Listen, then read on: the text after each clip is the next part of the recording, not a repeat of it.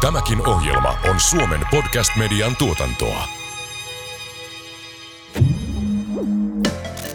Olisi varmaan hyvä, jos tästä tekoälystä keskustellaan lasten kanssa, myöskin keskustella tästä datasta, eli tiedoista, joita lapsista on olemassa ja joita ihmisistä yleensä on olemassa, ja siitä, että niitä talletetaan ja voidaan yhdistellä. On myöskin hyvä tiedostaa ne suojautumismahdollisuudet.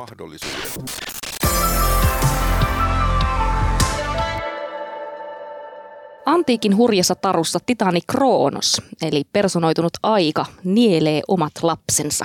Syökö tekoälyaika tämän ajan lapset? Lapsista ja tekoälystä on keskustelemassa tietojenkäsittelytieteiden professori ja ETARAS-hankkeen johtaja Jyrki Nummenmaa Tampereen yliopistosta. Tervetuloa. Kiitos. Sekä UNICEFin johtava innovaatioiden asiantuntija Jussi Kivipuro. Tervetuloa. Kiitos. Minä olen Taina Kalliokoski ja kanssani tätä juontaa Pietari Pikkuaho. Terve taas. Jyrki, sä oot paitsi professori ja tekoälyteknologioiden asiantuntija, mutta myös useamman lapsen isä.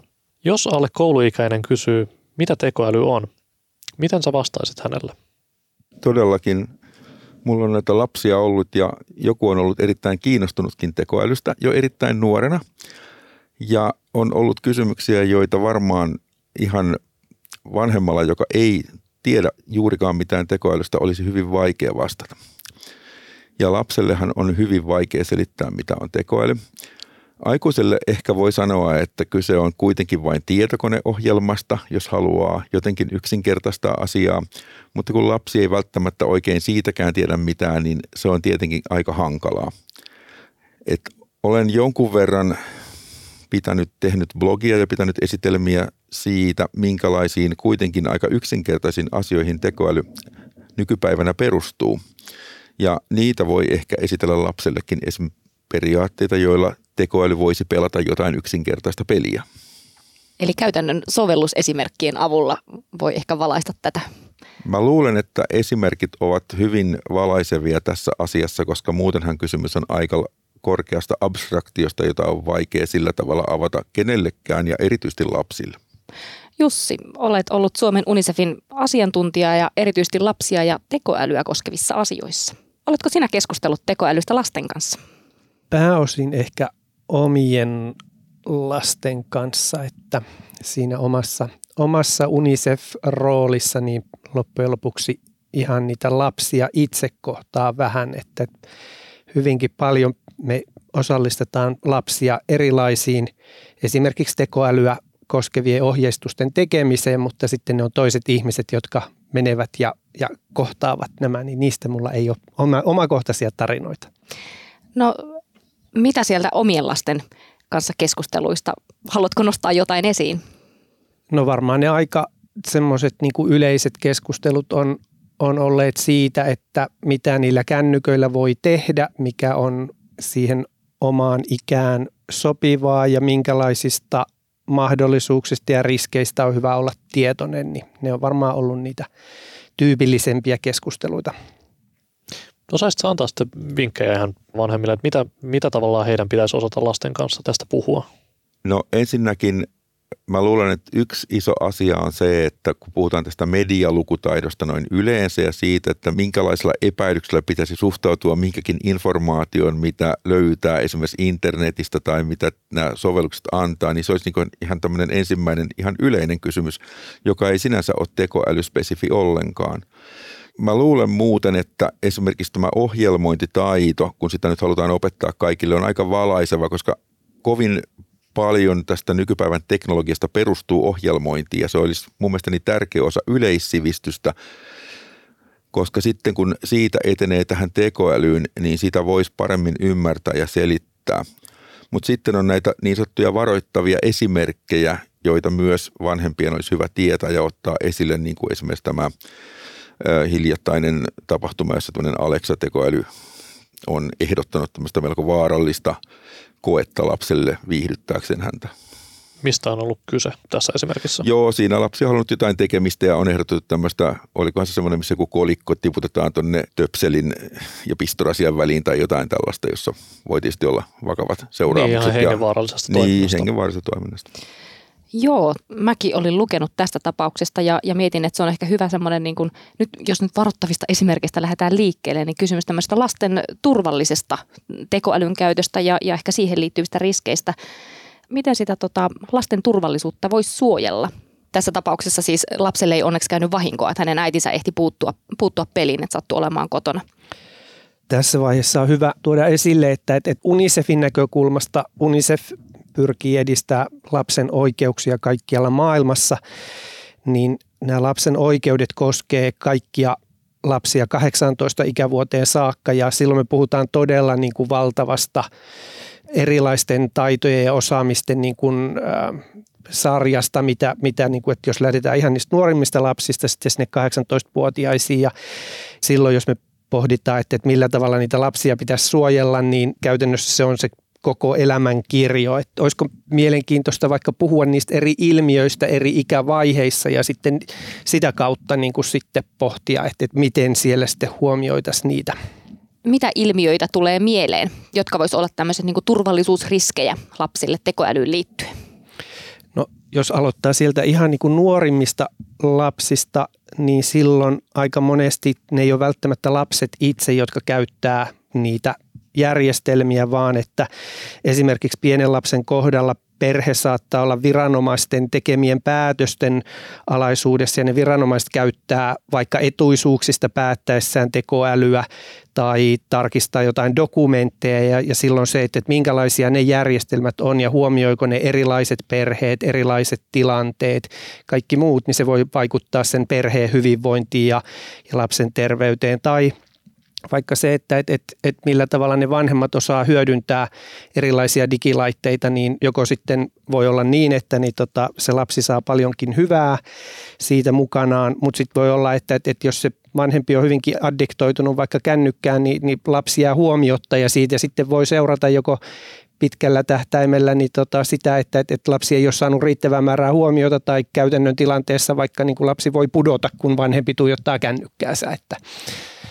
eli tämmöisiä epäsuoria oikeastaan vanhempien enemmän kohdistuvia vaikutuksia ihan niin kuin nuorempien kanssa. Jos me puhutaan ihan pienimmistä lapsista, sitten jos me mennään niin kuin jonnekin lähemmäs 18 vuotta oleviin lapsiin ja nuoriin, niin hehän käyttää hyvin monet niin kuin aika suvereenistikin niitä järjestelmiä ja niin kuin osaavat mennä moniin paikkoihin, mutta sitten taas välttämättä ei ole semmoista hyvin laaja-alaista ja moniulotteista tietoa ja kokemusta niin kuin yhteiskunnasta, järjestelmistä, niiden niin kuin vaikutuksesta sekä ihmisen omaan hyvinvointiin että erilaisiin niin kuin konteksteihin, että saattaa niin kuin hyvinkin kapealla elämänkokemuksella käyttää hyvinkin edistyneellä tavalla niitä järjestelmiä ja sitä kautta niin kuin altistua riskeihin, joista ei välttämättä 17-vuotiaana niin pohdi niitä.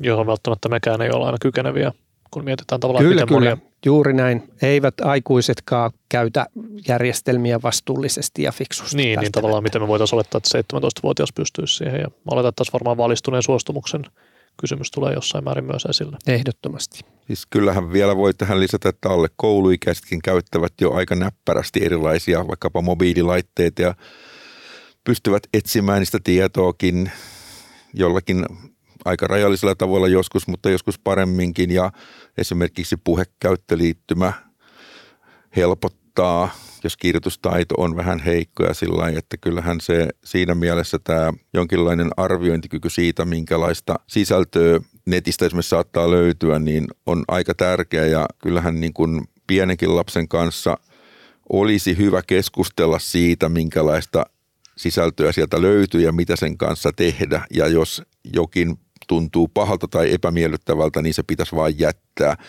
Ja vaikkapa sanoa siitä vanhemmalle sen sijasta, että tuntisi jotenkin velvoitetta katsoa tai tutkia enemmän. Jussi, onko UNICEFilla tietoa, että minkä ikäisenä lapset nykyään saa ensimmäiset kännykät ja alkaa käyttämään digitaalisia laitteita itsenäisesti? Tämähän vaihtelee todella paljon niin kuin maittain ja maan osittain. Käsittääkseni suomalaiset on siellä suhteellisen nuoressa päässä ja ei ole missään nimessä ainakaan harvinaista, että siinä vaiheessa kun lapsi lähtee kouluun, niin hän saa kännykän, ja nykyään melkein kaikki kännykät on älykännyköitä, ja siinä voi olla paljon hyvää, mutta pari semmoista ihan konkreettista asiaa, joilla ei välttämättä ole tekoälyn kanssa mitään tekemistä, niin olen monet kerrat tietä ylittäessäni nähnyt, että siellä on lapsella tien toisella puolella kännykkä kourassa ja hän tuijottaa sitä kännykkää, kun lähtee ylittää tietä. Ja autoilijalla on kännykkä kourassa ja hän tuijottaa sitä kännykkää, kun hän ajaa sitä autoa. Ja niin olen puhutellut molempia, sekä lapsia että autoilijoita tässä, mutta mä luulen, että ei ihan yhden ihmisen toimenpiteet riitä. Että tässä se, että kännykkä voi suojella monella tavalla sitä lasta koulutiellä, mutta se voi myös olla siellä vaaraksi. Eli jossain suhteessa vaikka me alettaisiin jo niin kuin ala-asteella opettamaan näitä niin kuin taitoja ihan siitä, että miten vaikka kännykän kanssa pitäisi toimia lasten, niin sekin voi jossain suhteessa olla liian myöhäistä, että nämä tulee kumminkin jo niin kuin ymmärtääkseni joissain tapauksissa päiväkoti- tai eskari-ikäisellekin käyttöön, ja sitten se ihan niin kuin myöskin vaikka, että miten sä oikean maailman ja sen tavallaan digitaalisen välillä toimit ja missä on oikea paikka käyttää kännykkää ja missä ei, niin ei välttämättä aina ihan selvää. Joo, ja sitten on hyvä tiedostaa se, että monissa palveluissa sanotaan virallisesti esimerkiksi, että käytön saa aloittaa 13-vuotiaana, mutta lapset menee sinne ihan ilmoittamalla vaan jonkun toisen iän tai vanhempien tunnuksilla, ja näiden palveluiden pitäisi ottaa huomioon se, että siellä voi olla niin kuin lapsikäyttäjiä, että ilmoittaa, että tämä on nyt vaan yli 13-vuotiaille, ei pitäisi olla mikään koiraveräjästä mahdollisuus yritysten käyttöön. Mutta mitä ajattelette, että mitä sitten, jos nyt rajataan tätä lapsuuden ikäkautta semmoiseen päiväkoti- ja kouluikään? Mitä sen ikäisen lapsen ja vanhemman pitäisi tietää tekoälyn toiminnasta, jotta osaisi toimia lapsensa kanssa sitten vastuullisella tavalla? No mun mielestä olisi ensinnäkin hyvä tietää se, että kysymys on tosiaankin vaan tietokoneohjelmasta ja se toimii joko sille opetettujen toimintatapojen mukaan tai sitten säännöillä, jotka siihen on joku ohjelmoinut, ja siinä mielessä sen vertaaminen, koska lapsi niin kuin helposti ajattelee, että tekoäly on niin kuin oikeasti älyä. Ja tämän päivän tekoälyjärjestelmillä ja ihmisälykkyydellä on kuitenkin aika iso ero, niin tämä olisi niin kuin yksi juttu. Ja sitten toinen on tietenkin se, kun mehän on nyt puhuttu lähinnä näistä varoittavista esimerkkeistä, että kyllähän tietysti tekoälysovelluksilla on aika iso positiivinenkin potentiaali lasten suhteen. Esimerkiksi vaikkapa erilaisten asioiden oppimista voidaan huomattavasti tehostaa erilaisilla tekoälysovelluksilla ja antaa yksilöllistä palautetta ja katsoa, tehdä opetusohjelmaa ja tutkia, kuinka opinnot etenevät. Voi olla vaikka musiikkia tai kieltä tai mitä hyvänsä, että tämä potentiaalikin on iso ja sekin kannattaisi ymmärtää, että siitä saisi sitten sen hyödyn irti, mikä siitä on saatavilla. Olen aika samoilla linjoilla, että tämä sana tekoäly on tässä vaiheessa ehkä vähän glorifioitu termi, että olisi parempi, että puhuttaisiin esimerkiksi algoritmeista, puhuttaisiin siitä, millä tavalla tietokoneet tekee päätöksiä ja myös siitä, että miten ihmiset on osa sitä päätöksentekoa ja niitä valintoja. Ja myös tämä, että se syy, että näitä järjestelmiä kehitetään, niin sehän on se, että ne joko helpottaa tai tehostaa toimintaa, viestintää, yhteistyötä tai oppimista tai erilaisia tämmöisiä osa-alueita, että eihän niitä niin kuin kukaan pahan pahuuttaan tee, mutta että silloin kun niitä järjestelmiä rakennetaan, niin sen järjestelmän tekijällä voi sitten olla joko rajallinen osaaminen tai sitten niin kuin rajalliset intressit, että jos on vaikka kysymyksessä kaupallinen tekijä, niin voi olla hyvinkin suuri halu tehdä siitä mahdollisimman koukuttava sen sijaan, että lähtökohta olisi se, että se olisi vaikka niin kuin yhteiskunnan tai yksilön etu, miten se järjestelmä toimii, ja tämmöisistä asioista olisi hyvä vanhempien sitten olla tietoisia, että semmoiset yksityiskohtaiset, niin kuin, että millä tavalla ne täsmälleen ne järjestelmät toimii, niin se ei ole mitenkään välttämätöntä, mutta se kyllä auttaa sitten taas toisaalta ymmärtää sitä, että miksi ne asiat sitten menee joko hyvin tai huonosti. Ja kun Jyrki mainitsit on mahdollisuudet tähän niin kuin oppimiseen ja koulutukseen, mitkä liittyy näihin järjestelmiin, niin kansainvälinen UNICEF on juuri tuomassa Suomeen tai perustamassa Suomeen tämmöistä Education Innovation Hubia, eli koulutuksen innovaatiokeskusta, joka keskittyy nimenomaan näihin ylipäätään oppimisen kysymyksiin kansainvälisesti, kuin myös siihen, että millä tavalla tätä suomalaista vahvaa oppimisosaamista voitaisiin hyödyntää myös kansainvälisessä kontekstissa. Joo, minusta tämä on tosi hieno juttu ja UNICEFhan on ollut aktiivinen tämän tekoälyn kohdalla eikä ole unohtanut, että sellainen on olemassa.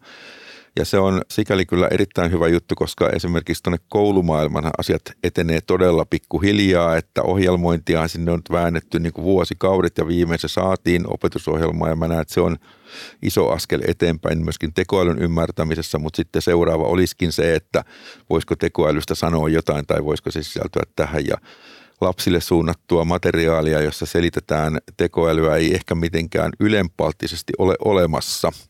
Et nyt tulee tietysti mieleen Linda Liukkaan kirjasarja, joka on siis lapsille suunnattu ja jossa on muistaakseni teos myös, joka käsittelee nimenomaan tekoälyä. Joo, muita semmoisia niinku lähteitä, joita voisi suositella vähän sitten riippuen lähteistä, niin ehkä vanhemmille tai niinku edistyneemmille on esimerkiksi se Helsingin yliopisto Elements of AI, jossa se on sinänsä aikuisille suunniteltu, mutta et voi tuossa jo edistyneemmät tietokoneen käyttäjät pysyä hyvinkin kärryillä ja Google vaikka saattaakin käyttää monesti sitä tekoälyä niin kuin hyvinkin kyseenalaisilla tavoilla, niin he on rakentaneet tämmöisen pienen tekoälyoppaan, josta löytyy A:sta Z:ään niin kuin erilaisia termejä ja suhteellisen niin kuin selkeästi on selitetty näitä termejä ja muita. Mä mietin, että kun lapset on usein luonnostaan uteliaita ja niillä tosiaan mielikuvitus ja se tekoälysana voi saada toki semmoisen niin kuin ihmismäisen hahmon ja semmoisen glorifioidun tai mystifioidun ja varmaan myös viihdeteollisuuden värittämän kuvan lapsen mielessä. Mutta että jos olisi sitten tämmöinen niin kuin ihan toimintaperiaatteista kiinnostunut lapsi ja utelias lapsi, niin voisiko sitä sitten tekoälyn ja ohjelmoinnin oppimista jotenkin pelillistää? Mitä sitä tämmöisestä ajattelette? Kyllä sitä varmaan voisi pelillistää, joskin nyt mä en usko, että hirveän hyviä resursseja siihen suuntaan on vielä olemassa, mutta oikeastaan niin kuin sekin on jo hyvä ymmärtää, että jotain resursseja kuitenkin on olemassa ja jos vanhempaa nyt kiinnostaa tämä asia, miten tekoäly toimii, niin hän voi siis jollain tasolla ottaa asiasta myöskin selvää, koska osa tästä materiaalista on melko yleistajuista ja sen jälkeen, ettei vaan tarvitse ajatella, että en tiedä asiasta mitään. Ja en mä tiedä, kuinka helposti lapsi sitten sanoo vanhemmilleen, että no ota asiasta selvää, jos vanhempi sanoo, että en tiedä mitään tekoälystä. Mutta siis ei ole täysin toivotonta. Kyllä jonkinlaisia resursseja on ja jos kiinnostusta on, niin niihin kyllä kannattaisi edes jonkin verran perehtyä. Se tekisi hyvää vanhemmille ja lapsille ja sitten keskustella asiasta. Ja sitten kun mietitään tätä, että me ollaan nyt keskusteltu hieman tekoälyn mahdollisuuksista ja jonkin verran niistä riskeistä, niin jos me pohditaan sitä, että no kuka niin kuin on vastuussa siitä, että kenen niin kuin näihin asioihin pitäisi tarttua, niin tämä niin kuin viranomaisten rooli on suojella niitä lapsia ja asettaa rajat ja lait ja säädökset.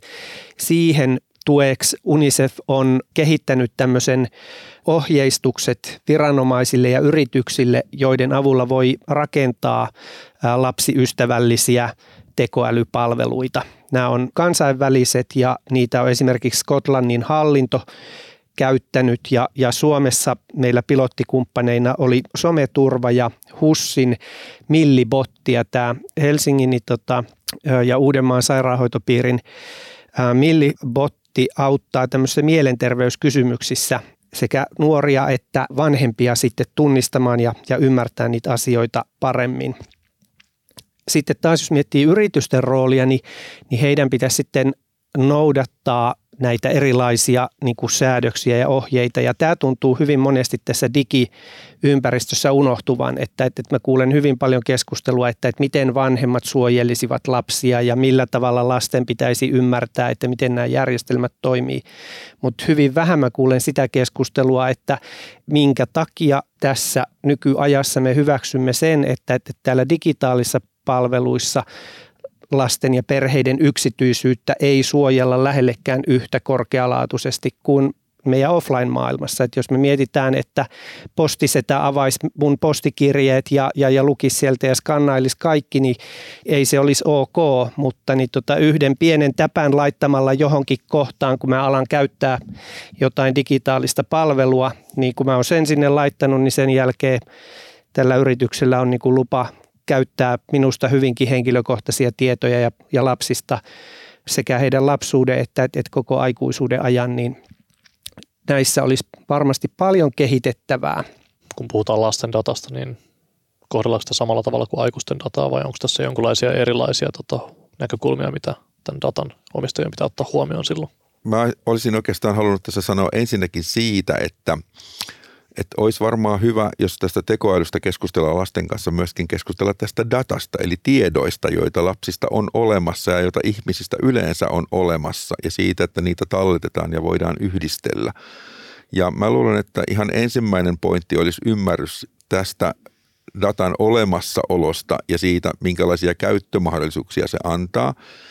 Mutta mä en kuitenkaan lähtisi aivan äärimmäiselle pelottelulinjalle, vaan sitten on myöskin hyvä tiedostaa ne suojautumismahdollisuudet, joita nykypäivä tarjoaa, jota vaikkapa GDPR tarjoaa ja sillä tavalla, että ei nähtäisi tilannetta täysin toivottomana kuitenkaan. Mutta silti tietoisuus datasta olisi mun mielestäni ensimmäinen askel ja mä luulen, että aika pienelläkin lapselle voidaan kyllä selittää se, että no joo, en puhu siis mistään niin kuin aivan taaperoista, niin se, että heitä koskevia tietoja on olemassa eri paikoissa ja niitä voidaan yhdistellä. Mitä sä mainitsit nämä suojautumismahdollisuudet, niin mitä nämä konkreettisesti voi olla, joko vanhemmille tai lapsille? No esimerkiksi henkilön oikeus poistaa itseänsä koskevat tiedot tietystä palvelusta tai kysyä, mitä ne on nyt ensinnäkin. Mun kokemus on se, että hyvin monesti niin kun nämä on aika raskaita nämä prosessit, että jos tavallaan haluaa toimia niin, että pysyy suojassa, että ne oma data tai lapsen data pysyy suojassa. Et Sitra teki tämmöisen testin, millä tavalla ihmisten data leviää eri ikäisillä. Siellä yksi oli teini-ikäinen ja sitten siellä oli poliitikko ja työntekijä ja muistaakseni eläkeläinen, tämän tyyppisiä käyttäjiä ja he antoi luvan noin, jos mä muistan oikein, niin viikon tai näin niin kuin seurata tätä dataa ja ihan käyttämällä yhtä yksittäistä palvelua se data saattoi välittyä 20-30 eri yritykselle, jotka sen jälkeen niin kuin pystyi sitä käyttämään ja he teki myös näistä sitten tietopyyntöjä juuri tämän GDPR:n pohjalta ja muutamassa kuukaudessakaan niihin ei reagoitu tai ei tapahtunut mitään ja toimin puheenjohtajana niin kuin valtiovarainministeriön tämmöisessä digiarkeen neuvottelukunnan pyöreässä pöydässä, missä meillä oli aiheena ihmisoikeudet digitaalisissa palveluissa ja siellä sitten oli sekä yritysmaailman edustajia että viranomaisia kuin myös sitten järjestöjen edustajia ja ihan tavallisia kansalaisia ja se hyvin, hyvin niin kuin yhteinen viesti, mitä sieltä niin kuin meidän raportista nousi, oli se, että näiden oikeuksien ymmärryksen taso vaihtelee tosi paljon yhteiskunnassa. Ihmiset ei välttämättä ymmärrä niitä ja myöskään niin kuin näihin digipalveluihin liittyvä sääntely, niin se on monimutkaista ja epäselvää ja sitä kautta ne ei välttämättä toteudu sitten ne ihmisten suojaaminen ja se, että tarvetta on sille, että tämä sääntely olisi johdonmukaisempaa ja selkeämpää ja että nimenomaan suojattaisi ihmisiä muullakin tasolla kuin se, että jokaisen ihmisen pitää itse olla se aktiivinen toimija näissä asioissa. Joo, mä kans uskon ihan tähän täysin, että prosessit on aika raskaita ja olen joskus lukenut joitain tämmöisiä kokeiluita, missä ihmiset ovat pyytäneet itsensä koskevia tietoja ja millä tavalla ne tulevat ja minkälainen formaatti ja paljonko sitä on ja niin päin pois ja siinä on epäilemättä niin kuin hankaluutensa. Sitten on tietysti tämmöisiä kevyempiä keinoja niin kuin anonyymiselaus ja tämmöiset, jotka antaa kuitenkin tietynlaista suojaa, jota harvoin kukaan varmaan edes käyttää. Joo, perheiden on hyvä niin kuin tutustua niihin keinoihin, mitä tällä hetkellä on käytössä, mutta mä itse jotenkin uskon, että kun me katsotaan 20 vuoden päästä tätä nykytilannetta, että millä tavalla meidän järjestelmät toimi, niin me ihmetellään, että no olipa se aika villilänsi, että mitä kaikkia yritykset sai meidän datalla tehdä ja miten niin kuin helpolla tavallaan me luovuimme meidän oikeuksista. Toiveikkaasti ajattelen, että tässä ollaan menossa hyvään suuntaan. Jos sen verran vielä lisäisi tähän tietosuojaan, että siinä missä lapsia voi ehkä totuttaa ajattelemaan sitä, minkälaista tietoa heistä on olemassa ja mihinkä he sitä laittavat, niin sitten taas tämmöinen niin kuin järeämpi suojautuminen ei oikeastaan ole enää lasten hommaa ollenkaan, vaan sitten kyllä vanhempien apua varmasti tarvitaan, jos halutaan vaikka tietoja tutkia ja poistaa erilaisista rekistereistä. UNICEFilla on näitä ohjeita ja suosituksia, että millä tavalla lasten oikeuksia voisi tekoälyaikakautena ottaa huomioon ja miten niitä, mikä niitä ehkä uhkaa. Haluaisitko antaa Jussi jotain konkreettisia esimerkkejä, että minkälaisia teemoja niissä on otettu huomioon? Joo, UNICEFilla on siis tämmöinen ohjeistuksien ohjeistus, mikä tarkoittaa sitä, että esimerkiksi valtiot, vaikka Suomen valtio voi varmistaa sen, että siinä suomalaisessa lainsäädännössä on huomioitu lapsen oikeudet.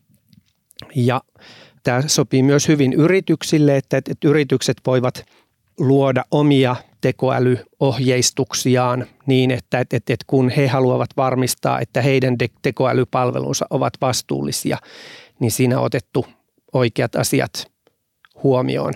Ja tällä mä haluan tuoda just sen esille, että loppukädessä se on valtion ja niiden yritysten vastuulla, että ne asiat on kunnossa. Että on tosi tärkeää, että me keskustellaan tänään täällä, mitä voi vanhemmat tehdä, mitä lasten pitäisi ymmärtää ja niin edelleen. Mutta meillä kenelläkään ei ole aikaa eikä energiaa eikä voimavaroja siihen, että me niin kuin ymmärrettäisiin kaikista järjestelmistä kaikkia, huolehdittaisiin, että meidän oikeuksia edistetään, vaan ne pitäisi olla jo lähtökohtaisesti niin kunnossa, että kun mä alan käyttämään sitä palvelua, niin mun ei joko tarvitse miettiä sitä ollenkaan tai että multa kysyttäisiin jotain hyvin yksinkertaisia kysymyksiä, jotka myös lapsikin voi ymmärtää sitten taas omalla ikätasolla ja omalla kehitystasolla ja tehdä tietoisia, ymmärrettyjä valintoja niistä asioista ja järjestelmistä. Niin, tämä on tavallaan jonkinlaista kansalaisaktivismia siinä suhteessa. Pyritään olemaan valistuneita ja jotenkin niin kuin toimimaan sen paremman lainsäädännön puutteessa, mutta eihän se tavallaan sitä ongelmaa korjaa. Vähän sama kuin vaikka ilmastonmuutoksen kanssa, että totta kai me voidaan tehdä hyviä kulutusvalintoja, mutta kyllähän se vaatii laajempaa yhteiskunnallista toimintaa. Voisi kyllä myös toivoa, että meidän koulutusjärjestelmämme jo aika aikaisessa vaiheessa sisältäisi tämmöisiä teemoja, joissa keskusteltaisiin näistä asioista, onko se sitten yhteiskuntaoppia vai mitä muuta, niin mä näkisin, että tietoisuus näistä asioista ja riskeistä olisi hyvinkin tärkeä ihmisen niin kuin toimijuudelle yhteiskunnassa ja lapsenkin toimijuudelle yhteiskunnassa. Ja mä vähän pahaa pelkään, että meidän oppisisällöt on pudonnut vähän veneestä tässä kohtaa. Mutta se on semmoinen asia, johon pitäisi jotenkin saada sisältöä ja toimintaa. Eli tämmöinen datakansalaisuuden opetusta. Meillä oli siellä digiarkeen neuvottelukunnan tässä pyöreän pöydän keskustelussa 100 erilaista asiantuntijaa eri tahoilta ja me workshopattiin heidän kanssa sitten kahtena eri ajankohtana näistä sekä niin kuin haasteista että ratkaisuista ja tämä nousi Jyrki hyvin vahvana siellä, että tässä meidän ehdotuksessa nousi koulutuksen ja neuvonnan osalta ehdotuksena, että digioikeuksien integrointi opetussuunnitelmiin ja opettajien koulutukseen sekä kansalaisille ja yrityksille tarkoitettu neuvovan viranomaispisteen perustaminen, että tarvittaisiin sekä sitä, että ihan sieltä lapsuudesta alkaen niin kun lasten digitaidot kehittyy ja myös se ymmärrys niihin omiin oikeuksiin kehittyy ja näiden niin kun linkki toisiinsa. Ja nämä voidaan tehdä integroidusti osana niin kun oppiaineita. Opettajat on niin kuin suunnattoman taitavia pedagogeja ja suomalainen niin kuin koulutus on laadukasta, mutta tämä digialue on kehittynyt todella nopeata niin kuin vauhtia ja myös semmoisetkin opettajat, jotka haluaa pysyä kärryillä ja jotka haluaa niin kuin edistyä siinä, niin siinä on kyllä niin kuin paljon tekemistä, niin olisi todella hienoa, että tässä eri viranomaiset sitten tarttuisi tähänkin haasteeseen. Nämä Jussin mainitsemat työpajan aloitteet on kyllä munkin mielestäni erittäin tärkeitä ja keskeisiä tässä, että myös niin kuin lasten kannalta. Ja toinen tietysti, jos nyt toiveita saisi esittää, olisi se, että matematiikka muuttuisi datapainotteisemmaksi, koska data on niin kuin joka puolella ja siitä pitäisi ymmärtää. enemmän, että nykypäivän lapsen ei ehkä tarvitse trigonometria laskekseen peltoläntin kokoa, mutta sen sijaan niin kuin datan ymmärtäminen olisi keskeisessä asemassa. Minkälaisen datatehtävän sen trigonometrian peltoläntin pinta-alan laskemisen sijaan sitten muotoilisit? Mitä se voisi olla, että matematiikka muuttuu datapainotteisemmaksi? No joo, siis datahan on yleensä numeroinen ja siitä voi laskea aika yksinkertaisiakin tunnuslukuja ilman mitään kovin monimutkaista matematiikan osaamista. Ja sitten tietenkin on ehkä aika helppo niin kuin pikkuesimerkkejä tehdä, joissa on tämmöisiä henkilöä koskevia tietoja, jossa on numeroita, joita voi sitten laskea. Että siis ehkä tämmöisenä niin kuin esimerkkeinäkin toimisi, ei tarvitse niin kuin muuttaa tätä itse niin kuin matikkasisältöäkään valtavasti. Joo, kannatan ehdottomasti sitä, että pysytään ajassa kiinni kaikissa eri oppiaineissa. No, me ollaan puhuttu nyt näitä lapsen suojelun tarpeista ja riskeistä, mutta erinäköisillä tekoälyratkaisuilla, niin voisiko niillä myös edistää hyvää lapsuutta ja lapsen hyvää tai lasten oikeuksia? Ja miten se tapahtuisi? Ehdottomasti siis niin kun nämä digitaaliset palvelut on jo niin kun mullistaneet todella monella tavalla sen, että millä tavalla lapset voi oppia, kehittyä, olla yhteydessä toisiinsa. Oppimisen saralta voisin nostaa vielä semmoisen, että UNICEF on kansainvälisesti ajamassa semmoista hanketta, jonka nimi on Giga. Ja siinä ideana on, että jokainen koulu tässä maailmassa, siellä voisi olla sekä yhteydet, että voitaisiin hyödyntää digitaalisia välineitä oppimisessa. Ja tämä on niin kuin vauhdissa tällä hetkellä. Toinen, mikä on erittäin niin kuin tärkeä ja arvokas asia, että vaikka sosiaaliseen mediaan liittyy paljon niin kuin kysymyksiä, niin se on hyvin monelle ihmiselle keino päästä sekä semmoisen asiantuntemuksen pariin, ymmärryksen pariin, mistä lapsi on kiinnostunut, kuin myös sitten löytää samankaltaisia ihmisiä. Että on se sitten, että sä harrastat jotain vähän harvinaisempaa harrastusta tai että sun sukupuoli- tai seksuaali-identiteettiin liittyy kysymyksiä, joista sä haluat niin kuin keskustella samankaltaisten ihmisten kanssa, niin tämä tuo ihan valtavasti mahdollisuuksia siihen. Ja sitten mä lisäisin tähän vielä näihin mahdollisuuksiin sen, että jos ajatellaan oppimista vaikkapa, niin tämmöisellä tekoälypohjaisella tai dataan perustuvalla järjestelmällä voidaan esimerkiksi tukea tämmöisiä hieman vaikka erilaisia tarpeita omaavia toimijoita paremmin, koska ihmisresurssit on kuitenkin rajalliset tässä ja jossain mielessä tämä resurssipula helpottuu, kun käytetään älykkäitä järjestelmiä oppimiseen. Jos nyt miettii vaikka, että on sokea, niin kun on tullut digitaaliset palvelut käyttöön, niin ihan kaiken maailman äänikirjoja on tullut yhteiskunnassa laajemmin käyttöön. Saati sitten, että vaikka niin kuin lukuominaisuudet verkkosivuihin ja sitä kautta tiedon löytäminen. Että saavutettavuudessa on vielä valtavasti tehtävää, esimerkiksi ihan näiden verkkosivujen ja mobiilipalveluiden saavutettavuudessa, mutta ne lähtökohdat tällä hetkellä niin kuin on huomattavasti paremmat kuin ne oli ennen tätä aikaa. Ja toivon, että jokainen yritys herää viimeistään nyt siihen, että millä tavalla näiden digitaalisten saavutettavuusvaatimukset ovat muuttuneet tässä nyt ihan viime vuosina. Miten hyvää lapsuutta nyt tekoälyaikakaudella pitäisi edistää?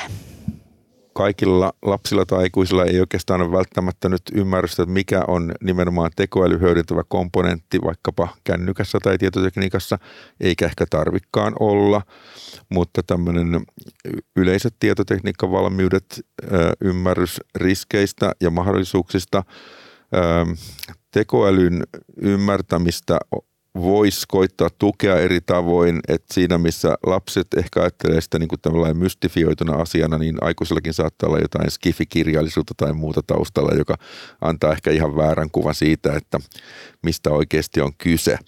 Ja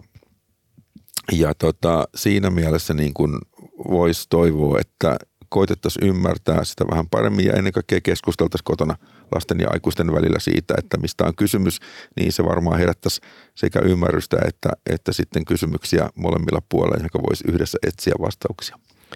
Jos tässä oli Jyrkillä niin kuin näkökulma sinne lapsille ja vanhemmille, niin ehkä sitten viranomaisille ja yrityksille se muistutus, että meillä on valtavasti lapsia ja nuoria käyttämässä erilaisia digitaalisia palveluita. Huomioidaan se, annetaan heille mahdollisuus olla aktiivisia toimijoita niin palveluiden käyttäjinä, asiakkaina kuin yhteiskunnallisina vaikuttajina. Ja samaan aikaan huomioidaan se, että meillä on velvollisuus suojella heitä ja ottaa heidän oikeudet huomioon. Ja mä tähän Jussin hyvään lisäykseen vielä lisäsin erityisesti tämän koulutusjärjestelmään liittyvät toiveet, että se eläisi jotenkin tämän tekoälä-aikakauden mukana mahdollisuuksiensa mukaan. Kiitos teille näistä UNICEFin asiantuntija Jussi Kivipuro ja tietojenkäsittelytieteen professori Jyrki Nummenmaa. Kiitos. Kiitos. Vilpitön kiitos teille molemmille.